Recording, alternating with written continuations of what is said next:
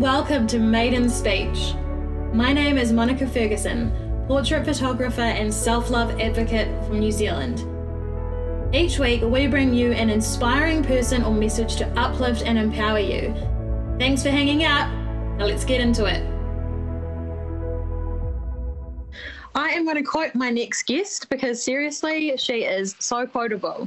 Jess wrote, Like a girl was used as an insult growing up. You throw like a girl, you run like a girl, you cry like a girl. It transpires as I grew up, I did run like a girl and I won most of my races. I played soccer like a girl and as a result was better than most boys in my class, but still not allowed to play on the school team. I also cried like a girl and have learned that our feminine traits make us strong, not fragile. I mean, how awesome is that? Jess Stewart is a coach, consultant, and speaker on personal development topics. She's also written two books, has been featured on TV, and is a qualified yoga and meditation instructor with a certificate in life coaching. And she's here, yay. Hey, Jess, thanks so much for joining me. Hi, thanks for that lovely introduction. That's all good. I may have done some research on you earlier today. Just saying. Sounded familiar. yeah, all good. So I would love it if you could just give us a bit of a rundown on where your journey started and how you kind of got here. Wow. Yes. So I, uh, where do I start? yeah. yeah. Um, so I grew up in the UK, which you'll know from my accent, and um, moved to New Zealand about eight years ago now. And I was in human resources. That had been my career for sort of 15 years. And I'd been busy climbing the ladder and, um, you know, trying to carve out the success that everybody told me earning lots of money and being important would bring me. and it didn't really. And I found that the further I climbed the ladder, the more further removed I got from actually working with the people and doing the things that I enjoyed. And I decided that I'd go out on my own. So that's when it all started. But it took me a while to figure out what that would look like. So that's where the yoga teaching, the mindfulness meditation came in. I did a lot of, um, I quit my corporate career and did a lot of travel and went to sort of learn from other cultures and how other people did their versions of success. And I learned a lot about people along the way. I was fortunate enough to um, teach uh, English to Buddhist monks and learned a lot about mindfulness from them. That became a yeah. passion. I went to lots of different countries, met some amazing people, and I wrote about it along the way. And writing has been a passion of mine for for a long time now, and that's sort of where where the books came from. Yeah, amazing. So one of the things before I actually met you in real life, I had heard about this imposter syndrome thing, and it had been resonating in my mind because as a creative, I totally get that. And sometimes people don't seem to understand when you talk about it. Like they just go, "Oh, but you take good photos. What's the problem?" It's like, no, like so. I would love if you could share a bit about imposter syndrome. Like, what is it, and how did you even come upon this as a concept? Yeah, definitely. It is certainly trending at the moment. It's the most popular thing I'm asked to talk about of the last year. So, yeah. since my second book came out, which was last March, it's been the one thing I mentioned it in the book. I've got a little chapter on, on self doubt, and in there we talk about imposter syndrome, and it's the one thing that everyone's gone crazy for, which to me shows that obviously there is a need. People are talking about it, it's trending. And so, yeah, it's become a, a big thing. And it's, it's something that I've suffered from in the past, and something that I've realized since writing my second book that so many people do, men and women, but particularly women. And it's really amazing to me because a lot of the women, like yourself, um, and by the way, it is particularly prevalent among creative types.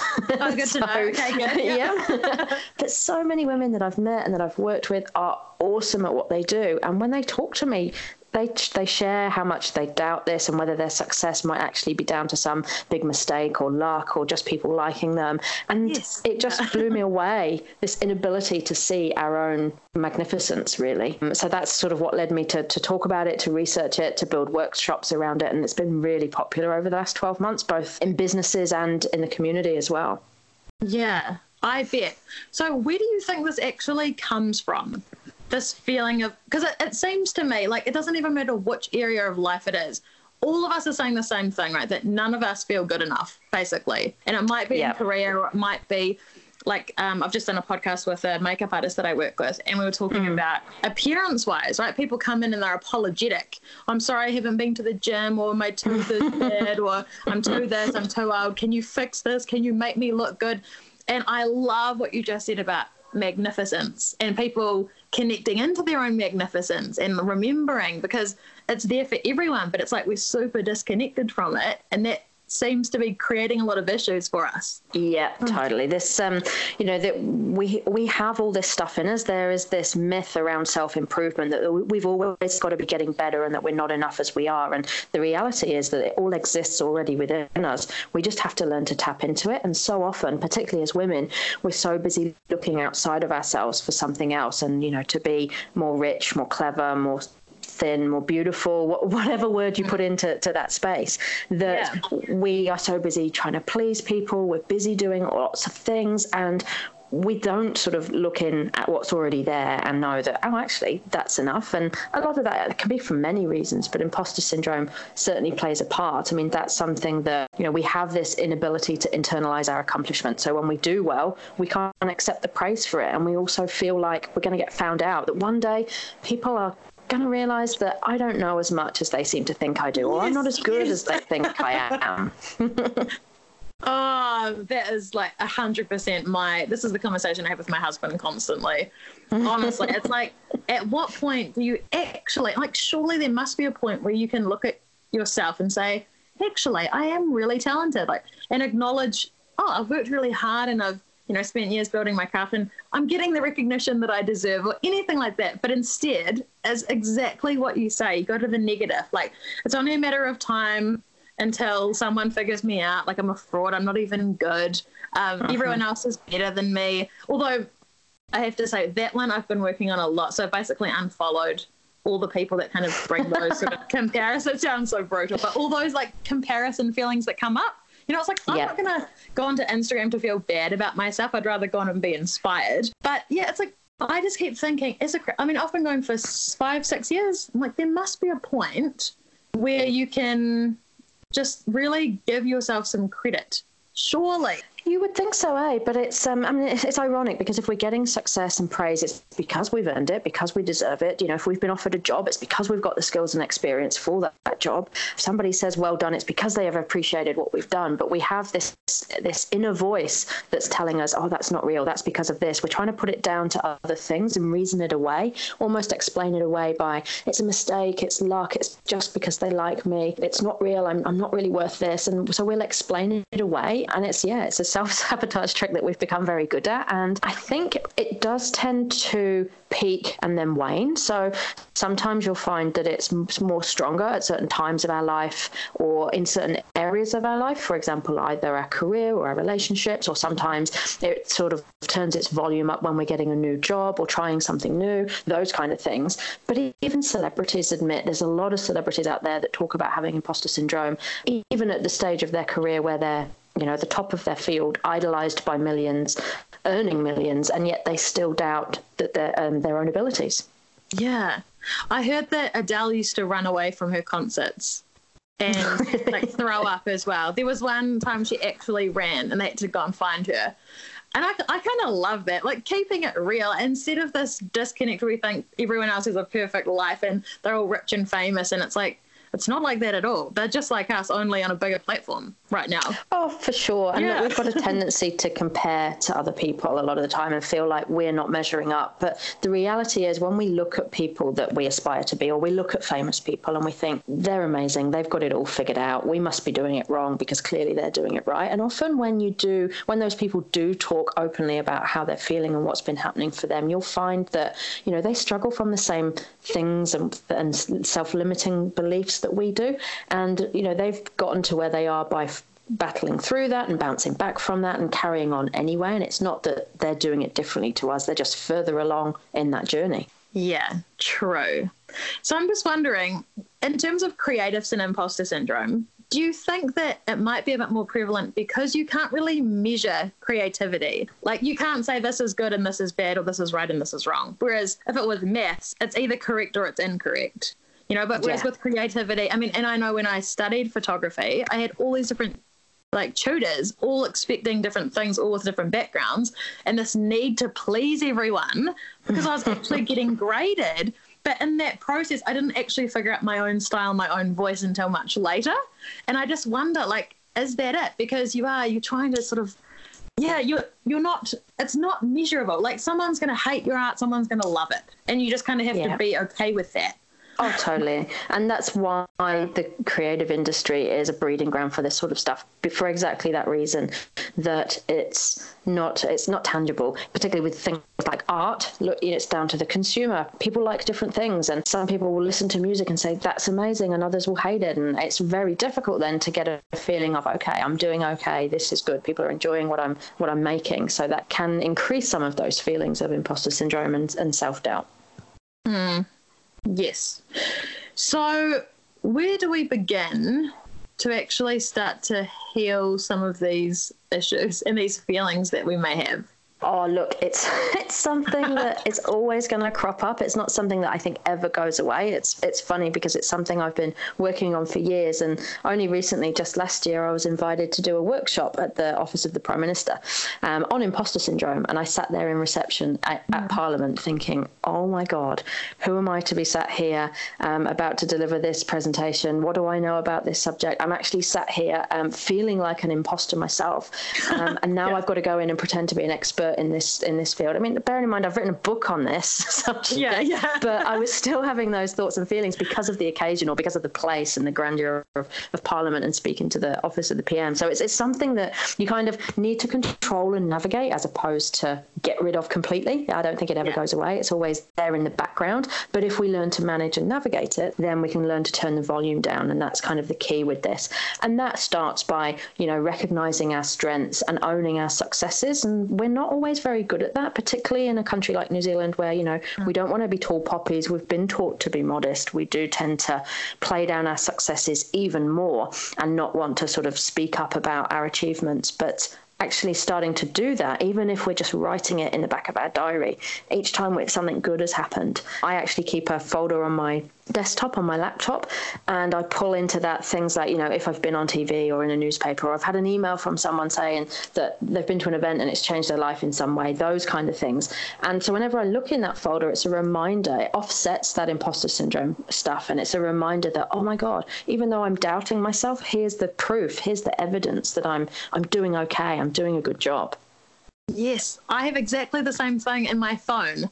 And I have I take screenshots every time someone writes a positive comment or whatever it may be. I take a screenshot and I put it in this. It's called my positivity album, and um, and it- It, does work though. It really does because it does seem like well, yeah, we give so much more weight to one negative comment as opposed to a thousand positive things. We do. And it is good, I guess, once you, and I, this is maybe where the mindfulness stuff comes in as well. That if you're if you're aware of it and you're consciously thinking about it, and you can kind of almost argue with yourself, like, okay, this thing's happened, but that's not who I am, and I'm actually choosing not to fall to pieces. I'm just gonna give myself some grace, in effect. Mm. Yeah, it's That's it's really powerful. You, you will find that when you label something, it reduces its intensity and its power. So, imposter syndrome is a great example of that. When when those thoughts are arising in your mind, when you can label them and say, "Oh, okay, I understand now that this is my imposter syndrome. It's not actually a reality. It's not that I'm not as good as people seem to think I am, because that's hmm. not the reality. That's just what my imposter syndrome voice is is telling me." And being able to reframe that stuff in our mind and label it really helps. It's very powerful. Yeah. I actually, you know, everyone says don't listen to what other people say about you. And I actually wrote a blog saying the exact opposite because I think sometimes what other people have to say about us is a lot kinder than what we say to ourselves. and You're I mean, right.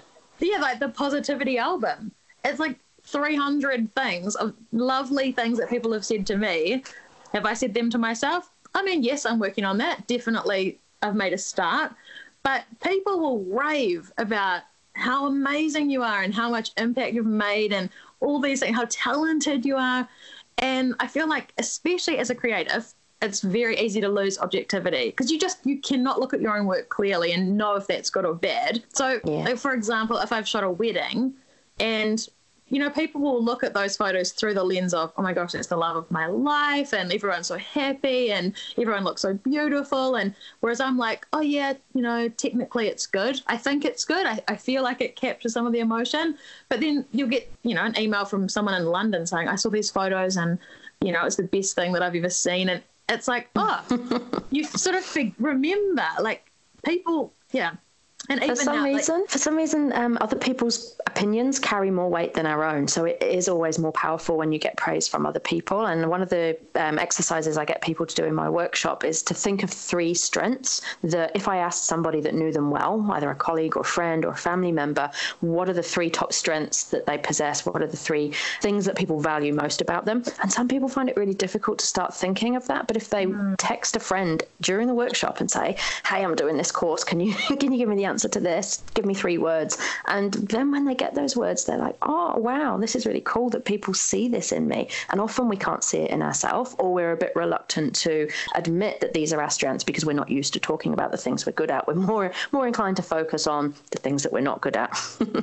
Yes, yes. And I definitely think in New Zealand we are shocking. And I even feel like if I was having a conversation like this, I almost apologize before I say something nice about myself because of how I fear I'm going to be perceived. Like, I, which is ridiculous. So I sort of surround myself with people who are, um, you know, in a similar in a similar pay, boat, really.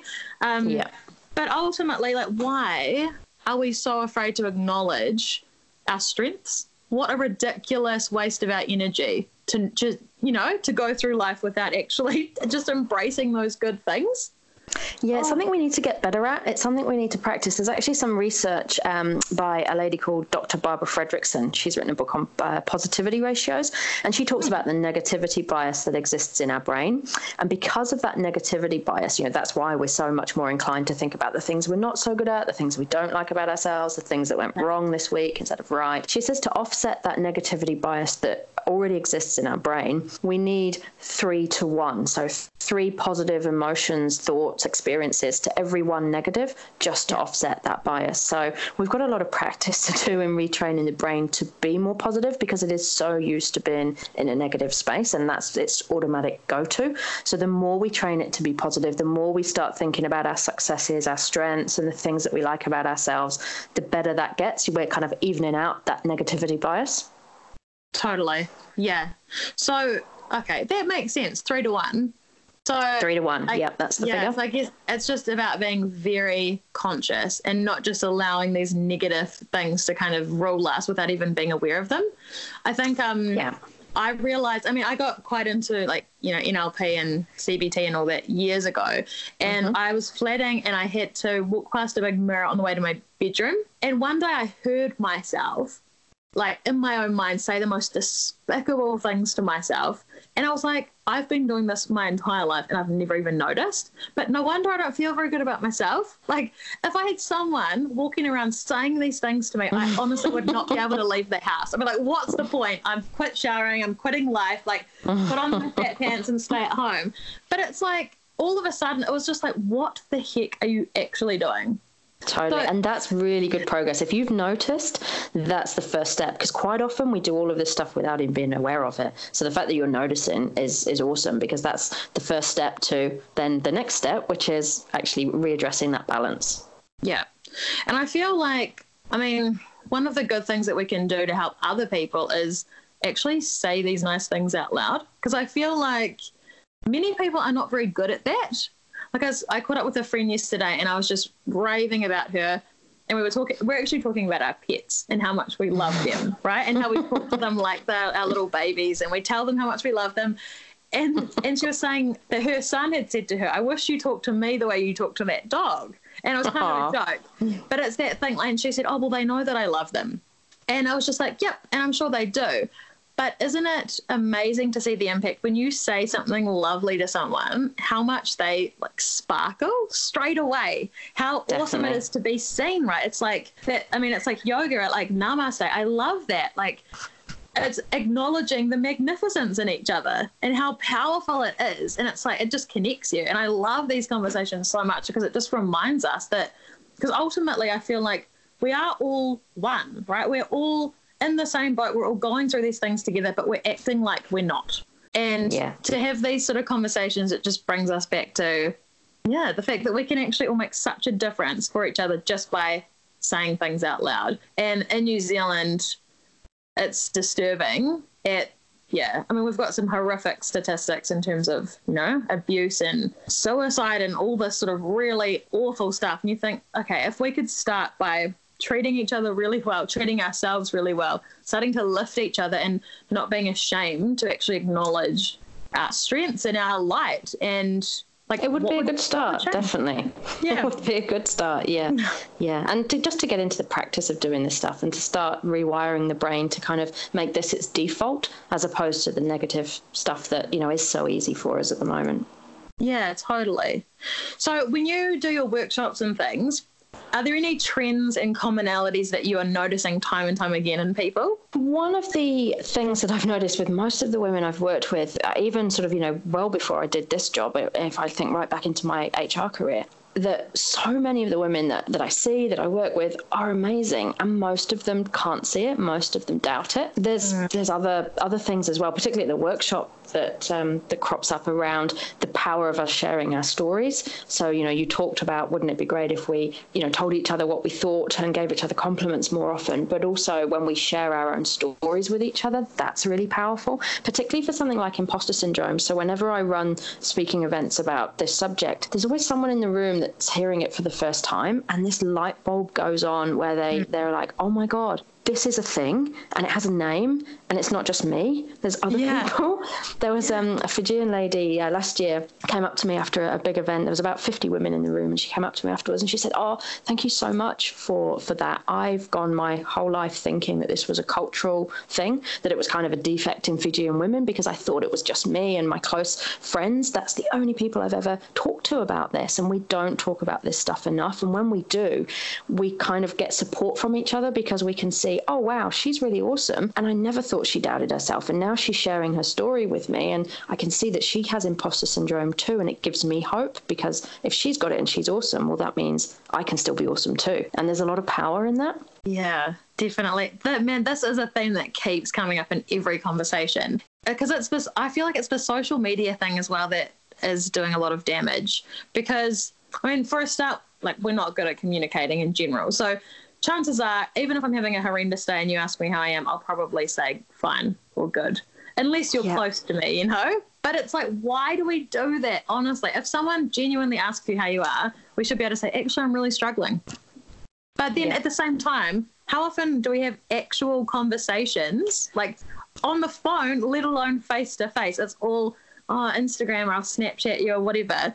And do you think that this lack of connection? And it seems like we're craving connection as well. And that's why you know your message and your books and things are doing so well because it's it just awakens you again. And it makes it human instead of all these walls up and like we're only seeing what people want to show us and it's not real yeah yeah, I think I think that's probably the, the main part of that. It's that we are trying to put on this kind of perfect image that we live the perfect life. So we always look glamorous, and if we don't, we put a, f- a filter across it. We always go on nice holidays and do nice things, and we don't post about the other boring, horrible stuff that we're doing because, well, and then other people look at our Facebook pages and go, "Oh God, she's got such an awesome life. Why isn't my life like that?" And of course, that's yeah. the danger with comparison, especially on social media um, or media in general, because if we're comparing ourselves to something that's in the media, we only have half the story, and generally it's the good half. It's like an airbrushed photo in a magazine. Mm. It's you know we want to look like that, yet it's an unrealistic version of perfection we're never going to achieve because we can't airbrush ourselves physically,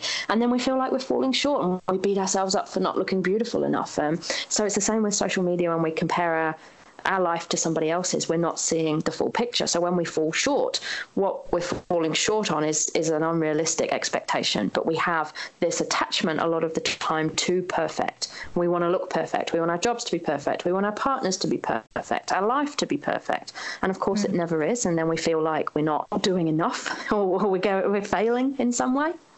Yeah. It, it definitely seems like that. Like we are setting ourselves up to fail by pretending that everything has to be perfect all the time. And even, you know, I was thinking about this the other day relationships and marriage and things. And like, there's all this stuff. Everyone talks about dating, and you sit down with your girlfriends and you talk about it, and then you get married. And I feel like no one talks about what happens after that. You know, it's this, yeah, you get your happily ever after. Now you're married, and everyone, you know, drifted off into the sunset. But it's like, hang on, that is not how relationships work, actually. You're going and there's dirty washing on the floor. yes, exactly. And they and the never turn overflowing. the lights off. Yeah.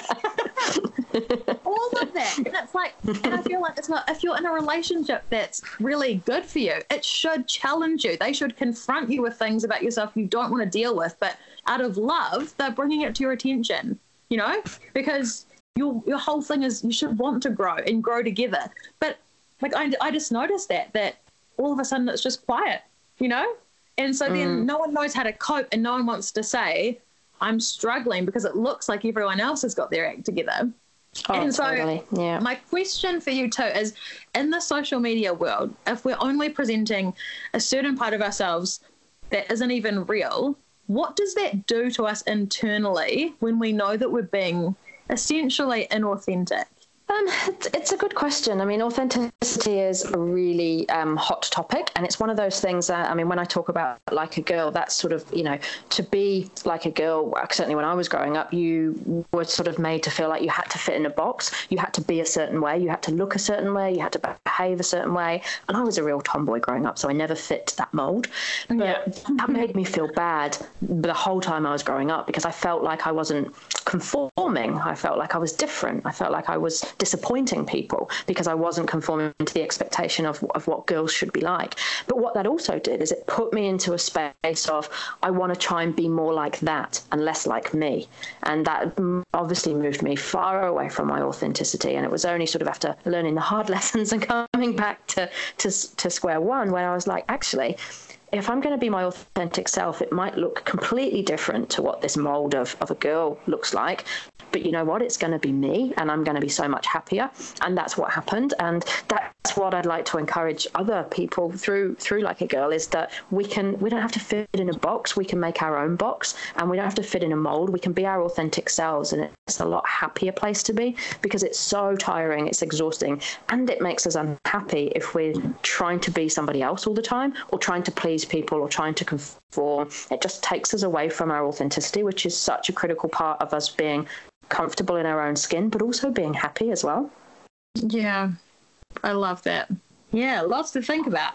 So, what is one thing that you wish everyone knew? I wish that everybody knew it was okay to fail because that's one of the things we've been taught. I mean, you mentioned it before that we kind of, you know, set ourselves up to fail by trying to be perfect because we don't want to fail. And that's mm. ironic. But if we had permission to fail, if we didn't feel that failure was a negative, we'd take more risks, we'd try more, we wouldn't be so disappointed when perfection didn't happen. And by giving ourselves permission to fail, it's really funny because my relationship with failure is kind of kind of flipped. I used to think that like you avoid it at all costs, and if you don't fail, then you're going to be successful by default. But I've learned yeah. that it's how we learn, it's how we grow. Every time you make a mistake and you fail, you learn a valuable lesson. And if we can give ourselves permission to fail, we'll learn more mm-hmm. lessons, and that's how we grow and develop as people. And certainly, you know, when I when I look at my first book, I often use the example my royalty check for my first book was less than five dollars. In fact, it wasn't even worth cashing because it came from the US, so it would have cost me more to cash it than it was actually worth. So yeah. I like keep it now as a souvenir souvenir. Now, had I have thought, okay, that's it, the book's a flop, I'm a failure, not cut out to be an author, I would never have written the second book, which ironically I learned so many lessons from the first that I could apply to make the second better that that has obviously done a lot better as well. And that's how we keep learning and keep growing. But so often we think that failures are negative and it's a sign we should stop rather than bouncing back and learning from it and keeping going. And if we know that, we're going to get so much further and achieve so much more. And we don't beat ourselves up as much then either because failure is kind of an inevitable part of the path as opposed to, you know, proof that we're not as good as, as people think we are. Yes. And if we can stop glorifying perfection and if we're actually having these honest conversations, exactly like that. I love that you shared that story about your first book because everyone has a story like that, you know? I met a photographer the other day who shot his first wedding years ago on a camera and he forgot to put a film in it. You know? Oh, no. And it's like we've all made horrific mistakes or, you know, we've all done stuff like that. But then you do learn from it. And I, for me, I guess it always comes back to a bigger picture where it's like, well, what do you actually think the point of our life is? Because if we, that you can't have one without the other, right? You wouldn't have success if you didn't fail. And totally. if you never grew or changed or anything, what would be the point? What would be the yeah. whole point of this experience? And that's Yeah. the danger. If we do, um, if we are terrified of failure, the danger is that we won't even try. So we'll stay in our comfort zone and we'll never try anything new or anything that's difficult because we don't want to fail. So we'll take the easy road and play it safe all throughout our lives. And we'll get to the end of our lives and we won't have done anything with them. And that, that will be a real shame. Yeah, I love that so much. I um I realized a few years ago that my biggest fear is having regrets at the end of my life. And so that's great because it means I'm more afraid of having regrets than I am of making mistakes and failing. Good on you. So it's like gives me permission to just do whatever I want, make as many mistakes. Like, It certainly does. but it's so good because then I, I feel like you stop viewing th- these things as mistakes and you view them as lessons. And even, yeah, changing the wording that we use, or the language, it, it feels different to say, Yeah. okay, that, Oh, you does. know, look how much I grew in that, as opposed to, oh, look how much money I blew in that, or whatever, or how hurt I got from that relationship, or whatever. But but then these things build resilience, and then you know better, and you learn more about yourself, and yeah, it's Yeah, it can be a positive. It's it's how we um yeah, like you say, reframe how we think about this and get the positives out of it. That's that's where the rubber hits the road on this, I guess. Totally. Okay, awesome. Cool. So I have a couple more questions for you. One is if you could go back to 15 year old Jess and tell her one thing, what would it be? Oh wow, poor fifteen-year-old Jess. oh, I would love um, myself as a fifteen-year-old, and probably most other fifteen-year-olds as well, especially girls, to know that um, you know someone will love you for who you are, and it's not about having to be something different or be better in area any area of our life. It's just tapping into that. So once we get comfortable with being who we are, that's when we are at our best. Um, and I wish I'd have known that when I was 15. It would have probably cost me um, 15 years less of, of working on this stuff. but I think sometimes, you know, the, the value is also in the lessons as well. And I've learned a huge amount of them. But if I could have known that back then, then yeah, I can imagine um, how different life would have been. Yeah, I love that. Me too, actually, if I think about that. But let's not go down that road. okay, awesome. So the last thing is how can we find you and follow you and support you? So my website is jessstuart.co.nz. So it's J E S S S T U A R T. The book is Like a Girl. That's on there. Um, and I've got some events and workshops happening throughout Wellington, Auckland. Also looking to spread into a few other cities across New Zealand this year. And normally cropping up at conferences and events near you. So yeah, most of the stuff is on my website. Um, on Facebook, LinkedIn, across social media. Also have um, a YouTube channel, which is a great place to go because it's got over 50 free videos on stuff like this. So um, a, a good place to tap into for some extra inspiration. And for those that aren't available to see me in person, I've got a lot of this material online as well. I do a lot of online courses. Amazing. Awesome. Yay. Cool. Well, thank you so much, Jess. This has been super No enlightening. My, my brain's taking over now. So It's lovely to chat with you. Yeah, awesome. This was great. So yeah, go and follow Jess, everyone, and I'm gonna go and stalk her myself on YouTube now. Cool. All right. Well, I'll talk to you soon, Jess. Thanks again. Awesome. Thanks. Okay. See you later.